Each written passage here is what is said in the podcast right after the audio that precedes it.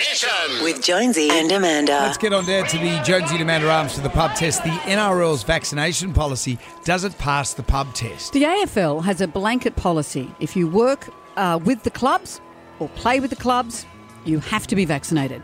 NRL is kind of abrogating the responsibility to the individual states. Queensland has said if you play for a Queensland team or you even go to Queensland to play, you have to be vaccinated, and Victoria has said the same. New South Wales has said that after December 15, unvaccinated players, and around 20 to 24 of those, will be able to train and play, but I don't know what that means when they go to play in those other states. Ah, so they're, they're not being as strong as the AFL. Yeah.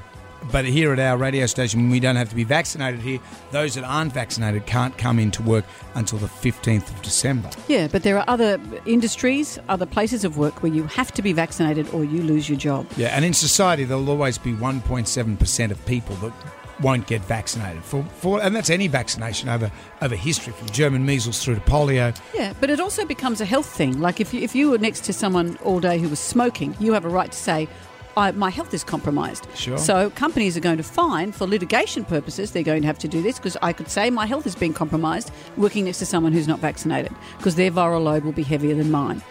So, what do you think? The New South Wales, or the NRL's vaccination policy, does this pass the pub test?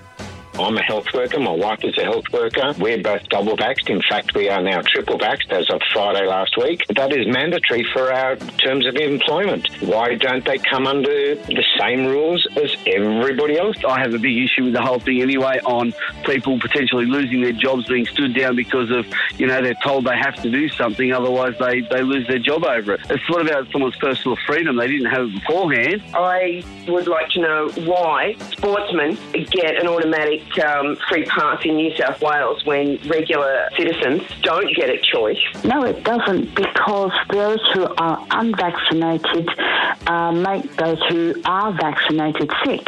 I mean, a lot of people have lost their jobs because they're not allowed to go to work with not being vaccinated. So why does it make them any different to the rest of society? Yeah, I think it does. I just think, yes, the pandemic's terrible. But when have we become such a society that we want to tell everybody what to do? No, it doesn't. I'm with you, Jonesy. Everyone should be vaccinated, and uh, I think all these outsiders should think about what they're doing because that's all they're creating they're, they're themselves for being an outsider. And you know, that lady just hit it on the head. When do we uh, tell everyone what to do? When we're in a pandemic.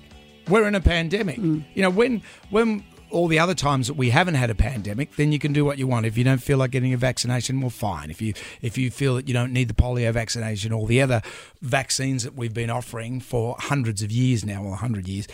That's fine, but right now we're in a pandemic, Yeah. and that's it's not a time for doing research And and, it's a going health down issue. wormholes. It's You a know, health you're not allowed to smoke in a workplace. You're not allowed to smoke in someone else's house unless they give you permission. It's is it that different? I don't know. these are the times that we're living right now. But then they will get better, and you won't have, you can go back to your not lives of drinking mung beans.